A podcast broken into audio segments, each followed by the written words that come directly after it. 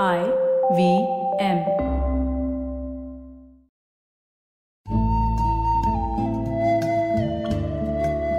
IVM के Hindi travel podcast टेढ़े मेढ़े रास्तों पर आपका स्वागत है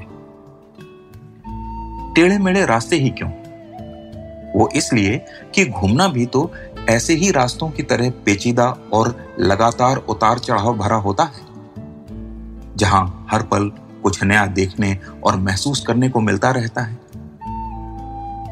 शर्त बस यही होती है कि आँख कान खुले रहने चाहिए। मैं हूँ केशव चतुर्वेदी और मैं आपको ले चलूँगा इस ज़बरदस्त यात्रा पर। और सुनाऊँगा ऐसी मज़ेदार कहानियाँ, शहरों, किलों, महलों, सड़कों और सबसे अहम इंसानों की, जो पिछले 20 साल से ऐसे ही रास्तों पर भटकते हुए मैंने सिर्फ़ आपके लिए इकट्ठा की हैं। तो आइए शुरू करते हैं। अगर आप दिल्ली से जयपुर जा रहे हैं तो आपकी गाड़ी सबसे पहले आमेर के किले के सामने से निकलेगी। फिर बाएँ हाथ जलमहल दिखाई देगा और दाएँ हाथ पहाड़ी के ऊपर नाहरगढ़ का किला। हर रोज यहाँ हज़ारों लोग जल महल नाहरगढ़ और जयपुर पैलेस देखने आते हैं। हो सकता है आप भी गए होंगे। आपने कई फ़ोटो भी देखी होंगी लोग नाहरगढ़ पर बैठे हुए हैं या आमेर और सिटी पैलेस के सामने खड़े होकर फ़ोटो खिंचवा रहे हैं। लेकिन बहुत कम लोगों को पता है कि इन तीन जगहों में पानी की एक ऐसी कहानी छिपी है जो जयपुर के जन्म से जुड़ी है। असल में पहले जयपुर सिर्फ़ आमेर के किले तक ही सीमित था। फिर राजा जयसिंह द्वितीय ने 1727 ईस्वी में इसकी नींव रखी। असल में आमेर में भीड़ बढ़ रही थी, क्योंकि ये राज्य सुरक्षित था। और व्यापारी यहाँ आकर अपना डेरा जमाने लगे थे। लेकिन शहर बनाने से पहले राजा के वास्तुकार या टाउन प्लानर विद्याधर भट्टाचार्य को एक चिंता सता रही थी। उन्हें लगा कि इतने सूखे इलाके में अगर इतनी बड़ी आबादी आकर रहने लगी तो पानी कहाँ से पिएगी? अब शहर बसाने से पहले उन्होंने आमेर के किले से नाहरगढ़ के बीच पहाड़ी पर दोनों तरफ़ चौड़ी नालियाँ बनवाई, ताकि बारिश का पानी उनके रास्ते पहाड़ी पर ही नाहरगढ़ किले के बगल में एक सीढ़ीदार तालाब तक पहुँच जाए। ये वही तालाब है जिसे आपने रंग दे बसंती फ़िल्म में देखा होगा, जिसके ऊपर आमिर खान और उनके साथी बैठकर मस्ती करते हैं और फिर उसी में छलांग भी लगाते हैं। इसी जलाशय का पानी फिर नीचे बने सिटी पैलेस में जाता था, जहाँ महल की और साथ में लोगों की पानी की जरूरतें पूरी होती थी। इसके अलावा नाहरगढ़ के सामने एक झील बनवाई गई, जिसका नाम रखा गया मान सागर इस झील के कारण आसपास के कुओं में पानी आने लगा और झील में पानी तो था ही।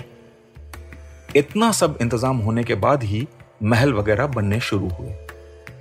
और फिर राजा सवाई जय सिंह ने आमेर की जनता से कहा कि वो नए शहर में आए और उसे बसाएँ। लेकिन पंद्रह साल पहले जब मैंने पहली बार जयपुर को देखा तो पाया कि मानसागर झील सूखी हुई थी और उसमें शहर के दो बड़े नाले सारा मलबा गिरा रहे थे। इसके बाद मुझे बड़ी चाह थी पहाड़ी पर बने उस तालाब को देखने की जिसमें आमिर खान छलांग लगाते नज़र आए थे। रंग बसंती फ़िल्म हाल ही में आई थी। मैं वहाँ यह सोचकर पहुँचा कि जलाशय में पानी तो भरा होगा, और अगर मौका लगा तो मैं भी एक आध छलांग लगा ही दूँगा। लेकिन वहाँ पहुँचा तो एंटी क्लाइमेक्स हो गया। जलाशय की तलहटी में थोड़ा सा पानी दिख रहा था। अगर पानी का असली स्तर यही था, और आमिर साहब कूदे होते तो शर्तिया स्वर्ग से सुधार जाते। तब समझ आया कि उनका इतना हिस्सा ग्राफिक्स का कमाल था। पहली यात्रा के करीब सात आठ साल बाद एक बार फिर जयपुर जाना हुआ। मैंने देखा कि मानसागर झील एक बार फिर ज़िंदा हो गई है। मैं इस चमत्कार पर हैरान था। वहाँ के लोगों से पूछा तो पता चला कोई रिजॉर्ट बनाने वाली कंपनी को इस शर्त पर ज़मीन लीज पर दी गई कि वो इस झील और महल को फिर से ज़िंदा कर दे। उन्होंने अपना काम बखूबी निभाया भी, लेकिन बाद में सरकार का मन बदल गया। और रिजॉर्ट बनाने की योजना खटाई में पड़ गई। शाम के समय मानसागर झील में चमकते जलमहल की पानी पर पड़ती परछाई देखकर अच्छा लगा। लगा, चलो एक धरोहर तो कम से कम ज़िंदा हो ही थी। अगले दिन मैं नाहरगढ़ की ओर यह सोचते हुए गया कि शायद वहाँ के तालाब के भी दिन बेहतर हो गए होंगे, लेकिन वहाँ जाकर मायूसी ही हाथ लगी।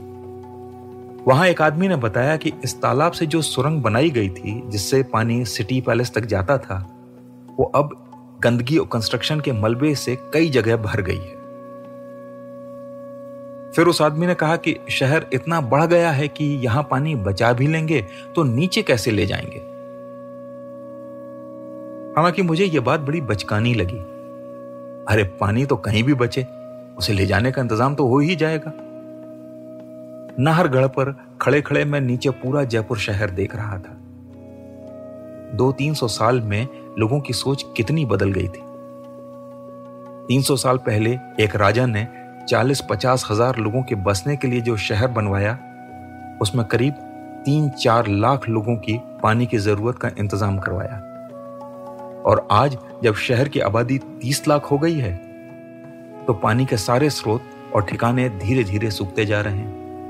सर्दियों की शाम थी। सूरज ढल चुका था और नीचे शहर जगमगा रहा था। मैं फ़ोटो खींचने की तैयारी कर रहा था और जगमगाते शहर को देखकर सोच रहा था कि शायद शहर के निवासी जल्दी ही यह समझ जाए कि शहर की गहराती प्यास उसकी चमक दमक पर कहीं भारी न पड़ जाए। तो आज टेढ़े मेढ़े रास्तों का सफ़र इसी मील के पत्थर पर खत्म होता है। अगली कड़ी में किस्सों के एक नए मोड़ पर मिलेंगे और फिर एक नए मील के पत्थर तक साथ चलेंगे।